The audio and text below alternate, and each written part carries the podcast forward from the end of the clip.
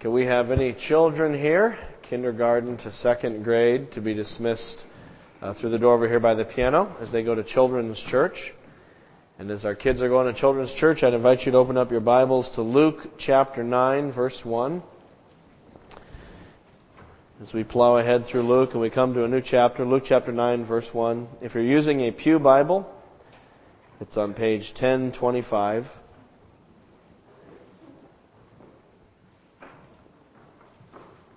Luke chapter 9.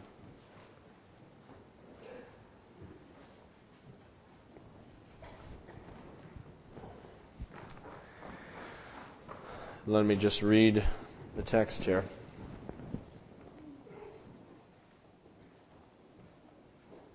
Luke chapter 9, verse 1.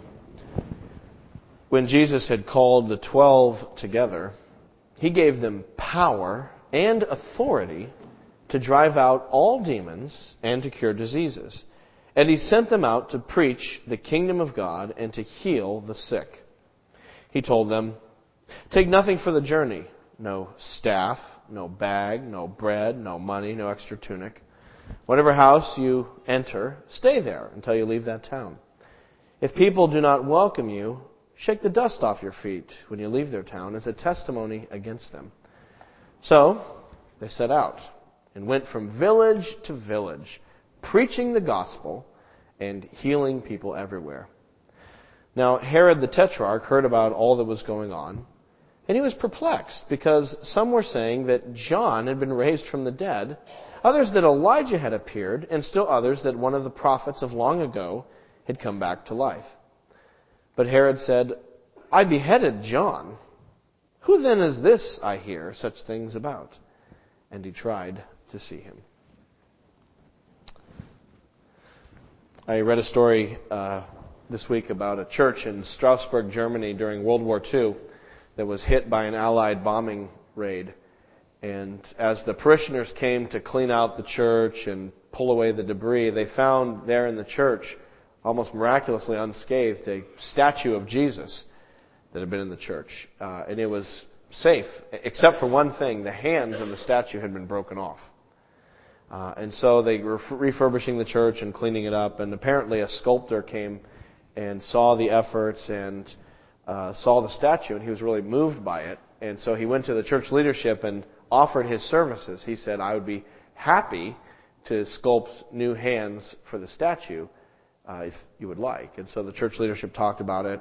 Then it came back to the sculptor, and they sort of gave a surprising answer. They said, actually, no, we don't want new hands for the statue. They said, because as we've been rebuilding and refurbishing, every time we see that statue, we're reminded that we are the hands of Christ.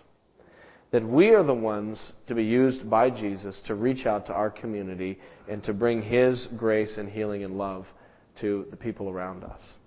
And isn't that an amazing thought? That we are the hands of Christ. That God's plan to extend His kingdom throughout the world, His reign and His rule, is to use us. That uh, Jesus' deployment mechanism, if you want to think about it that way, for the kingdom of God is His disciples. Which is truly amazing because there's probably a lot of more effective ways Jesus could have done it.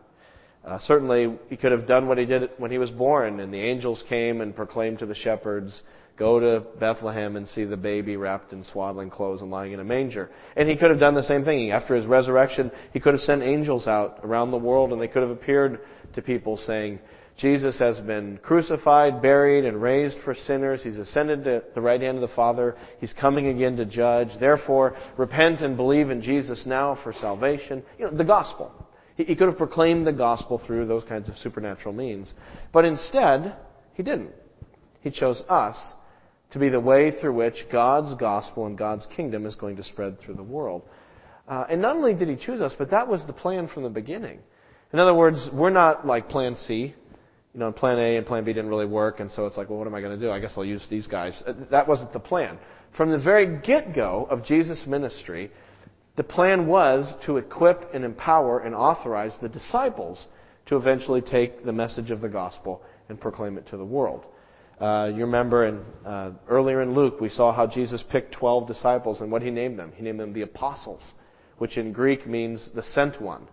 So already he's telling them, you're going to be sent. Or in uh, Luke chapter 5, which we studied, you remember the story when Peter was called to be a disciple. And Peter was there and his brother Andrew and their two fishing buddies, James and John, and Jesus said, follow me. I'll make you fishers of men.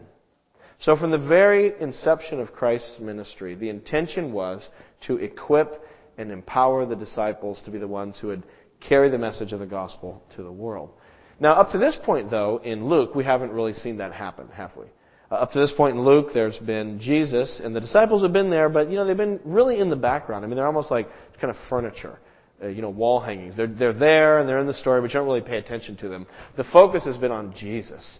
What Jesus is doing, His miracles, um, His teachings. And the disciples have just been kind of following Him around, watching Him do His miracles, listening to His sermons. And I figure, as an itinerant minister, I'm assuming that Jesus probably preached similar sermons and used similar analogies and metaphors at different places. And so here's the disciples following him from village to village, listening to the same, you know, points, generally speaking, over and over, and they're memorizing it and learning it. But so far, they've been in the background. Now in chapter 9, the disciples move forward into the foreground. And they go from observers to practitioners. It's time to end the observation period and start practicing the gospel. They're, they're pushed forward into the spotlight. And now we're going to see the disciples starting to take on the ministry of Jesus. We're going to see their successes. And more often, their failures. Far more often, in fact. We're going to see their lack of faith. We're going to see their lack of prayer, their lack of insight. We're going to see their cowardice, and we're going to see their pride and their lack of humility. And yet, somehow, in spite of all that, Jesus uses them as his hands for reaching out and touching people for the kingdom of God. And he uses us as well. And so let's just jump right into the story. Chapter 9, verse 1 and 2. It says, When Jesus had called the twelve together, he gave them power and authority to drive out all demons and to cure diseases. And he sent them out to preach the kingdom of God and to heal the sick. So here we have the king delegating authority to his ambassadors. It's kind of like if the president gave authority to an ambassador, he says, Look, I want you to go to such and such a country, and I want you to speak for me. And this is what I want you to tell them there. Here's the deal I want you to broker. And so the ambassador goes out and he flies to the other country and he knocks on the door of the ambassador there, the prime minister there, and he says, The president says this. And so that, that ambassador now has the authority and the presence of the president behind him. And that's how Jesus sends out the disciples. You're going to go out and do what I've been doing. And specifically, they're going to do two things that kind of sum up the ministry of Jesus. They're going to do miracles, and they're going to teach. That's basically what Jesus has been doing miracles and teaching. Jesus has been demonstrating the kingdom of God through miracles, and he's been declaring the kingdom of God. He's been proving the reality of God's kingdom by healing and exorcising demons, and he's been proclaiming God's kingdom. And so now he gives a power to the disciples, and whatever he did, and then they have it. And now they're the ones who are supposed to go out and perform miracles just like Jesus and say the things that they've been hearing Jesus saying over and over again. Uh, they are his ambassadors. And today, Jesus uses the same mechanism. He uses his disciples. We have been authorized and empowered to go out and proclaim the gospel. Now, it's not exactly like this, is it? I mean, this isn't exactly the same way Jesus has sent us out. Uh, for instance, uh, Jesus doesn't give every Christian today the power to heal people by fiat. We can't go out and just say to somebody, stand up and walk, and they can walk. I mean, I wish I had that power. Uh, you know, I could heal my kids' ear infections and, you know, it'd be great. I wouldn't have to go to the doctor so much and I could really help people in the church.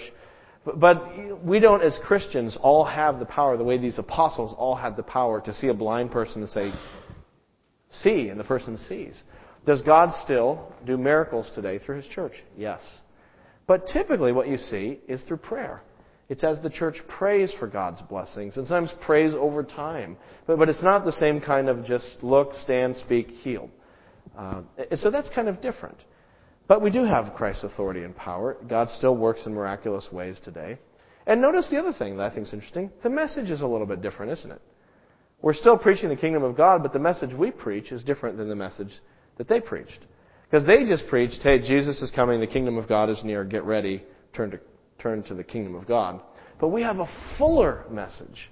We have a more complete message. Our message is how the kingdom of God has come. It's through Jesus, crucified, buried for sinners, raised, coming again.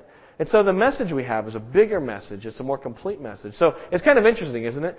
In some ways, their miraculous power was greater than what God's given to us as average Christians today. But in some ways, our message is greater than what they had. And so we have this message of the gospel. But this is the same in either case. That God has commissioned and authorized and empowered us as His disciples to proclaim the gospel around the world.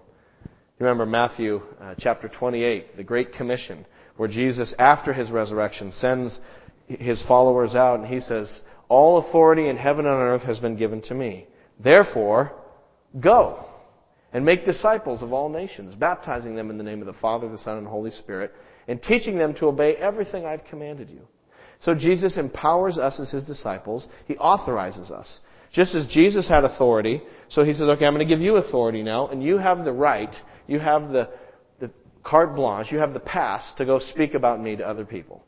You have the authority. You're commissioned. You are the official spokesmodels for the kingdom of God. Go and tell people about me. Um, and not only do we have the authority, we have the power today. I think of Acts chapter 1, verse 8, where Jesus said to the disciples, You will receive power when the Holy Spirit comes on you, and you will be my witnesses to Jerusalem, Judea, Judea and Samaria, and to the ends of the earth. And so we have authorization and power from Christ to speak the gospel. Uh, we are his body. We are his hands. Uh, and we need to let this kind of soak in. That this, we're the plan. God wants to use us.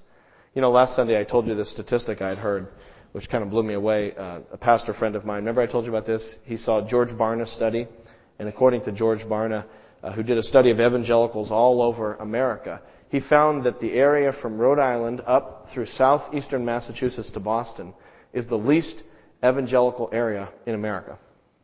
That was what he was found. Wow, you know. Uh, so what's the plan? What are we going to do? I mean, what is the plan? Should we fly in a bunch of hotshot Southern Baptist preachers from Georgia? I mean, is that the plan? Should we bring in big evangelists, get the megachurch pastors from around the country and sort of bring them here, get the professionals in? You know what God's plan is?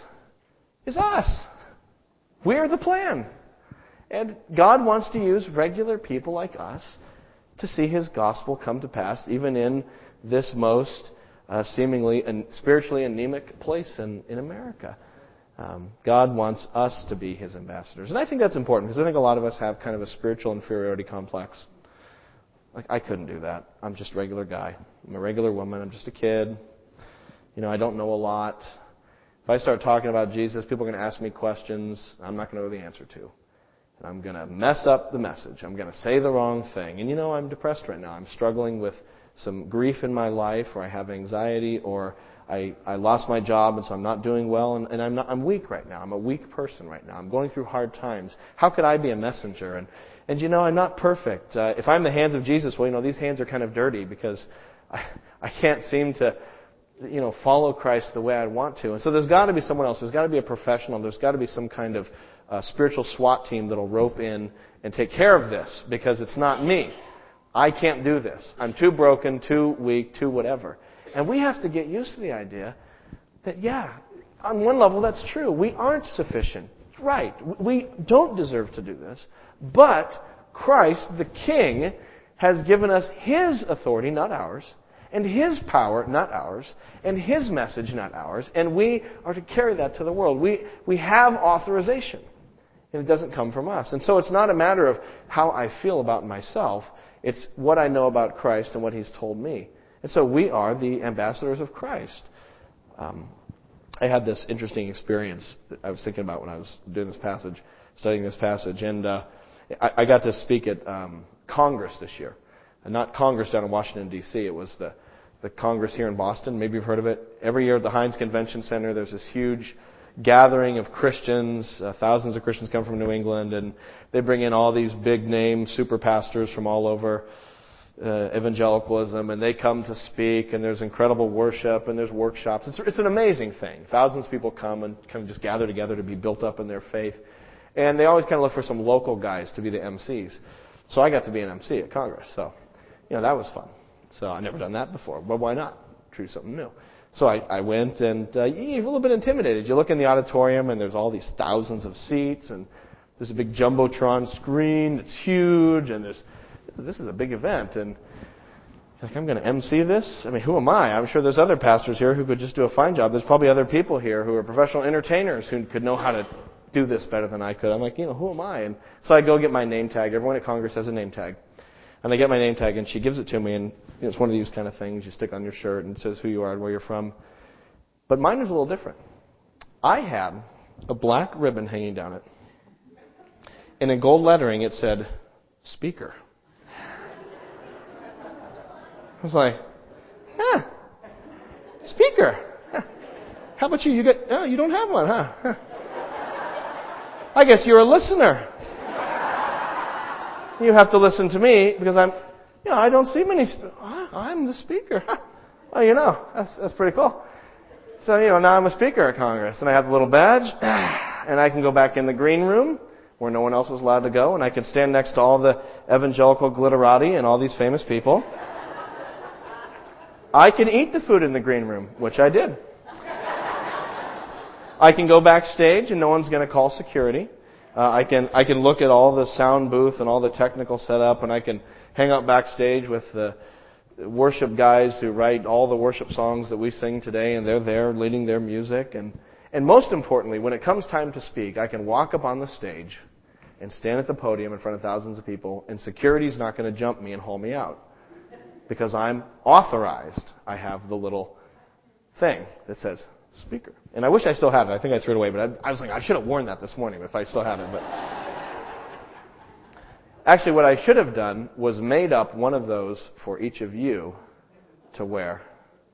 Because if you are in Christ, if you have the Holy Spirit in you, if you've been born again by the power of God, if you're a real biblical Christian who's been saved and you know Christ, then because of the presence of the Holy Spirit in you, you are authorized to speak on behalf of Jesus wherever you are.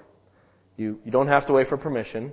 It's okay if it kind of is out of the ordinary because you're authorized. The king has told you that you can do it. He says, You're my spokespeople. You're going to go to that mom's group and you're going to go to that book club and you are the ones I'm sending to your office or to the university where you're at or your school or your neighborhood or whatever it is, all those places. And it's okay for you to speak about Jesus because you have been authorized and empowered to go and represent Christ. And, and I just want to emphasize that because I think that's, it's got to soak in at some level. And we've got to see that yes, I am inadequate and I am a broken person in some ways and I am not sufficient, but that's not the point. Christ is my sufficiency. Christ is my authorization. So I need to open my mouth and and take risks. And we need to let that soak in because, frankly, the work of the kingdom of God is difficult. Proclaiming the gospel is hard. It is challenging. There are setbacks. There are difficulties. And unless I'm fully convinced of my uh, spiritual identity, so to speak, who I am in Christ, I'm not going to have the, the internal strength to face the challenges that are going to come with the work of the gospel. So if you look, um, for instance, uh, in verses 3 through 5, we see two of the challenges. There's more than this, but in addition to just the challenge of my own sense of insufficiency, there's two other challenges that come with preaching the gospel. And one of them is that preaching the gospel, and I use that term broadly, uh, can includes and necessitates faith. We have to be totally dependent upon God for this to take place. Look at verse 3. He told them, Take nothing for the journey no staff, no bag, no bread, no money, no extra tunic. Whatever house you enter, stay there until you leave that town. This is pretty incredible. So Jesus calls the disciples together. He's like, Come here, guys, come here. And they're like, Yeah, yeah, what's up? What are we doing? He goes, Okay, first of all, I'm going to give you my power to heal and to preach. Okay, you got that. All right. Now, I want you to turn around right now, and I want you to go and proclaim the gospel and do miracles. They're like, you know, I just imagine, what, now? yeah, right now. Go, go, shoo, shoo. Just, what do you mean? I, I got to go get packed. No, no, no, no, no packing. No extra clothes. No extra stuff. Can I bring my backpack? No. Uh, money? No. No gold, no silver, no credit card, no debit card, nothing. Just go. Uh, can I even bring some food? No. Just go right now, as unprepared as you are, without your extra clothes, without your toiletries bag. Go. Well, where are we going to stay? Don't worry, someone will open their house to you. Who? I don't know. You're going to find out. Just go. Go, go, go, go, go, go, go, go, go. And they're like, okay, we're going. You know? And here they go. And it's so immediate and vibrant and fresh and raw. And they just go in total dependence upon God. Total dependence that God is going to provide for all of their needs. And we need to depend upon God. If we're going to minister for the gospel, I'm telling you, it's going to take risk taking, it's going to take faith. We're not going to preach the gospel of Christ to this evangelically anemic part of the country by staying comfortable. It's not going to happen. Uh, that's why maybe it's so anemic, is because we're too comfortable. We need to be out there and be bold. We have to take risks. Now, is this passage uh, giving us a blueprint for how missionaries have to function? Is this passage telling us that all missionaries and all Christians simply need to go without anything and let God take care of everything? And I, I would say no. Uh, we know the Apostle Paul in the New Testament used a different missionary pattern. And he went out and he was a tent maker, and so he made tents, and that's how he trusted God to provide for him was by doing work. So there's different ways of funding missions. But I think no matter what you do, if you're a missionary, and all missionaries are mostly attest to this, that uh, it takes faith. It takes faith. Even if you're just going around church to church trying to solicit funds and support yourself, it takes faith. That's why we call these little pink cards our faith promise cards. Because the missionaries are trusting us that we can fund them, and we're trusting God to be able to give us the resources we need and commit to a year of supporting a missionary. And so it's all based on faith. But even beyond finances, it just takes faith to do any kind of ministry. If you've ever been involved in ministry, you know that it takes a deep dependence on God. Uh, every Sunday when I get up to preach, I'm depending on God. I start out during the week and I'm studying the passage, and at some point I'll usually have to pray, and the prayer will go something like this God, what in the world am I supposed to say to these people? And I pray, and I say, God, help me. My mind is so narrow, I have such few ideas. I need you to show me what your word is saying, and then show me what the people need to hear from what your word is saying. I need you to show me what it means and how to apply it. And so I pray during the week, like God speak. And sometimes it's not till Saturday night. Sometimes it's not till Sunday morning that the last piece of the sermon will fall into place and something will just come into my mind and I'll, or someone will tell me something and I'll be right and that'll fit. And then I'll preach the sermon and afterwards someone will be like, you know that little thing you said in there? That really was what I needed. And that was the thing that, you know, you get right before you go up to, to speak. And sometimes it's like that. So you depend upon God in ministry. For if you're doing a Bible study, if you're teaching kids, if you're doing anything, any kind of ministry, you have to depend upon God to give you what you need. And if you're trying to reach people for Jesus, ultimately, their hearts can only be changed by God's power. So true success in ministry is even totally dependent upon God. There's no way to persuade, reason, or argue anyone into the kingdom of God uh, salvation is a miracle that is wrought in the heart of the individual by the Holy Spirit. God has to open the heart. He uses us to preach it, yes, but God has to ch- save the person. And so even success, quote unquote, in ministry is totally dependent upon God. So I'm dependent upon God. And if I'm going to have that kind of faith in God, then I need to know that He sent me. If I'm going to take a faith step, and maybe your faith step this week is simply letting somebody at work know that you actually are a Christian.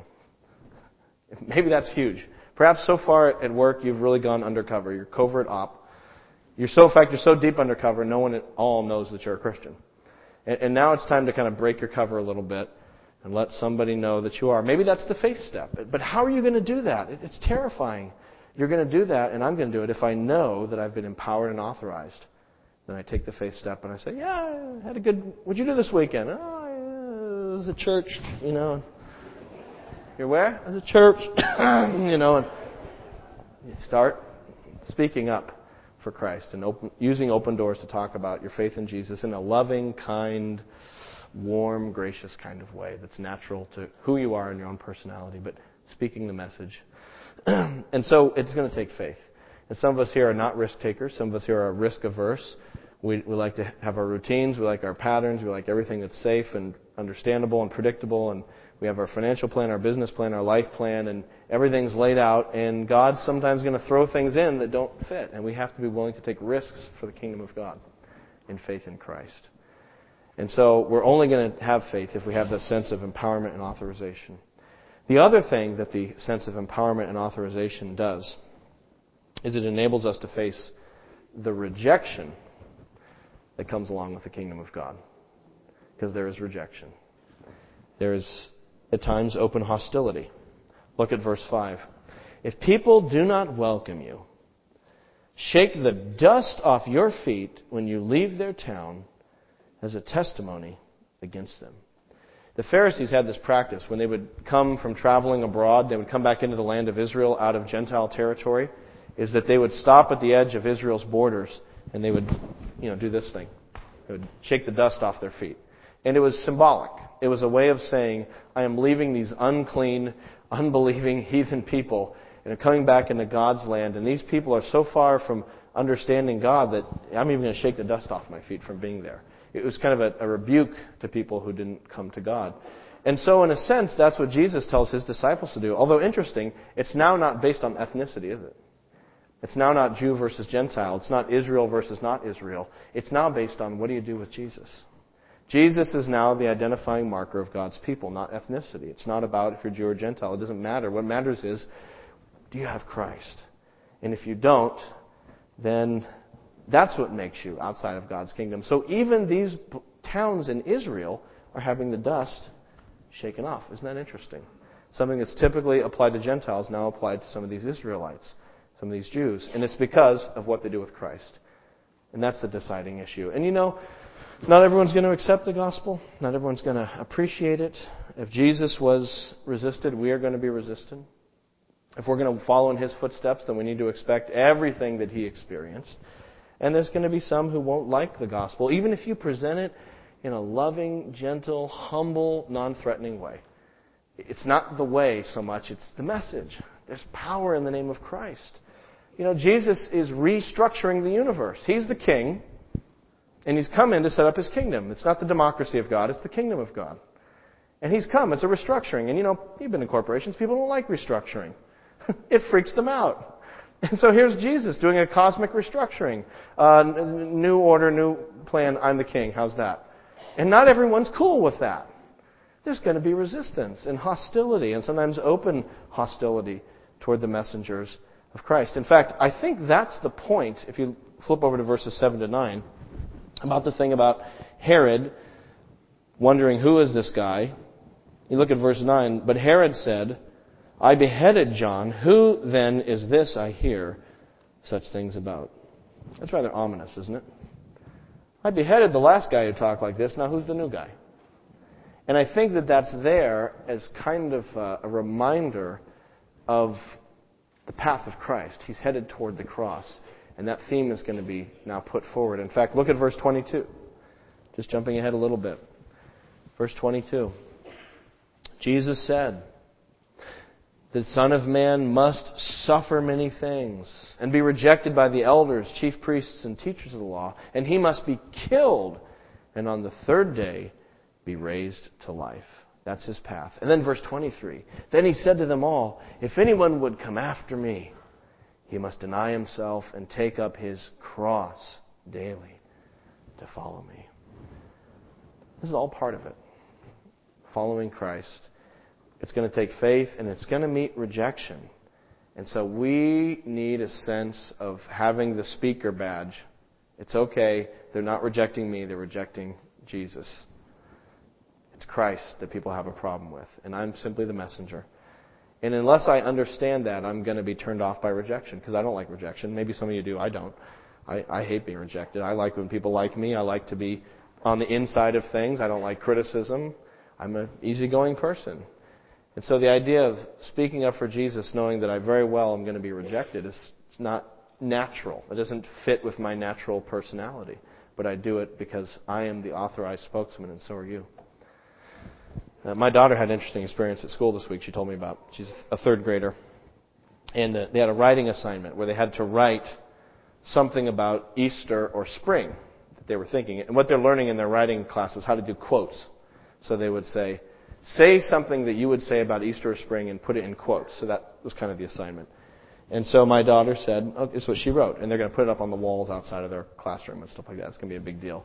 So my daughter wrote on on Easter, I wake up early and I wake my brother up and I say, Wake up! It's Easter. We're going to church. This is the day Jesus rose from the dead. And that was her thing. Uh, she said, You write about Easter, so that's what she wrote. And you know, she's a really neat kid. She doesn't, you know, we don't push these things on her. We don't tell her to go to school and write this stuff. She's just, just a really special kid. It comes out of her heart. So she goes and shows it to her teacher. Her teacher said, She said, You know, I, I believe that too, but I don't think we should put that up because I think we could get in trouble. And she showed it to the assistant who was there, and the assistant said, Yeah, let's not put that up. We could get in trouble. And, uh, you know, when I heard that, I mean, my first reaction as a level headed man was to just go down there and just go off. That was my first reaction. Go bananas to defend my daughter and be like, what? You said she could write about Easter. And in fact, they made her. They said, why don't you write something about the Easter Bunny instead? She had to write about the Easter Bunny. And I just want, I was going bananas. And so I was like, and, and I, you know, I'm thinking like, well, what's Easter about? What kind of education are these giving these kids? If this education is so censored and so sterilized that kids can't even learn that the reason that billions of people every year celebrate Easter is because of the resurrection, this is a warped education. We're lying and deceiving these children. And not only that, but what about the First Amendment? Does it not apply when you're in third grade? Can't my daughter say what she thinks and write what she thinks without being censored? And what about freedom of religion? I guess it doesn't apply unless you're 18 or something. I don't know. And, and you know, I remember that during Hanukkah they had menorahs up in her class. And I also remember they talked about Kwanzaa, which is kind of a, a fake, sort of not real holiday, but sort of is, but sort of isn't. And not only that, you know, I'm I'm just going off in my mind. In second grade, they made dream catchers. You ever seen these things? You know, they hang down. That's a Native American ritual fetish that's used in divination as part of the Native American religion. They made those in class. They didn't make a cross. They didn't make an empty tomb diorama, but they could make another religion thing. So I'm just going bananas. Then I'm like, okay, cleansing breath. What's important here? I'm like, what's the most important thing? The most important thing is for my daughter to interpret this correctly. And so I sit down with her and I say, you know, I'm so proud of you that you, you did this. I'm so proud that you wrote this. And you know, you need to understand that not everybody is going to receive Jesus and that our schools today and our country today is not the way it was originally founded. And there's, you know, you can be a lot of things in this country, but if you start talking about Jesus, people are going to be against you. And we read about it in our Bible story times. We read about persecution, and you need to understand, you know, that this is part of following Christ. And so um, she's like, Yeah, you know, I understand that. And I said, I just hope that in the future you're not afraid to do this again. If this is what you feel, I'm, I'm not pushing anything. Just, if this is what you want to write and how you want to express yourself, keep doing it. But understand that some will receive and some will reject it because that's the kingdom of God. And it also told me uh, that, hey, in, in many ways, this confirms the reality of Christ. The fact that you can talk about any of those other religions, it's like, okay, that's just that viewpoint, that viewpoint. But you start talking about Jesus and his resurrection, and there's something visceral that happens within people. Ooh! And it tells me that Jesus is the King, that he is the Lord, and that's why when you speak his name, people freak out. And so I should just accept that, because like I said, not everyone's excited about the new management of the universe. And so we need to understand that. I need to understand that if I am the hands of Christ and you are the hands of Christ, and we are reaching out to touch the world, to remember that the hands of Christ have nail prints in them. And that if I'm going to follow Jesus and proclaim Him, I'm going to experience both the victories and the persecution that He experienced as well. Let's pray.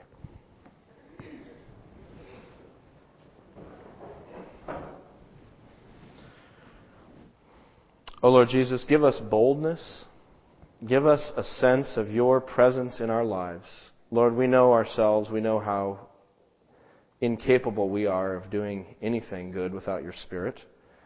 And um, Lord, we pray that you would give us a total dependence upon you. That we might go out as your people with that sense of that ribbon hanging from our hearts, saying that we are your authorized spokespeople to go out and proclaim the good news of Jesus in the various places that we go. Lord, I pray that we'd be ready for the risks that it will involve. We pray, Lord, that we'd be ready for the rejection. And that when we are rejected, Lord, we would, we would rejoice. You told us to rejoice when people persecute us and reject us. Because that is the same way they treated the prophets before us. And so, Lord, we pray that we would even rejoice in persecution, as painful as that is, and just respond in love and graciousness and kindness to those who reject us, and continue to hold forth the love of Jesus. And so, Lord, we pray that the South Shore of Boston might experience revival, that it might be awakened, that people might come to know your beauty, Jesus, and would love you and trust you as their Savior, that people would repent of their sins and turn to Christ. And Lord, we know that your plan is to use us.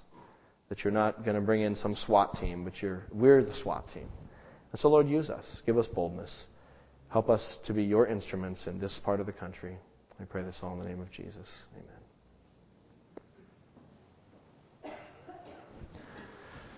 We come now to the communion table.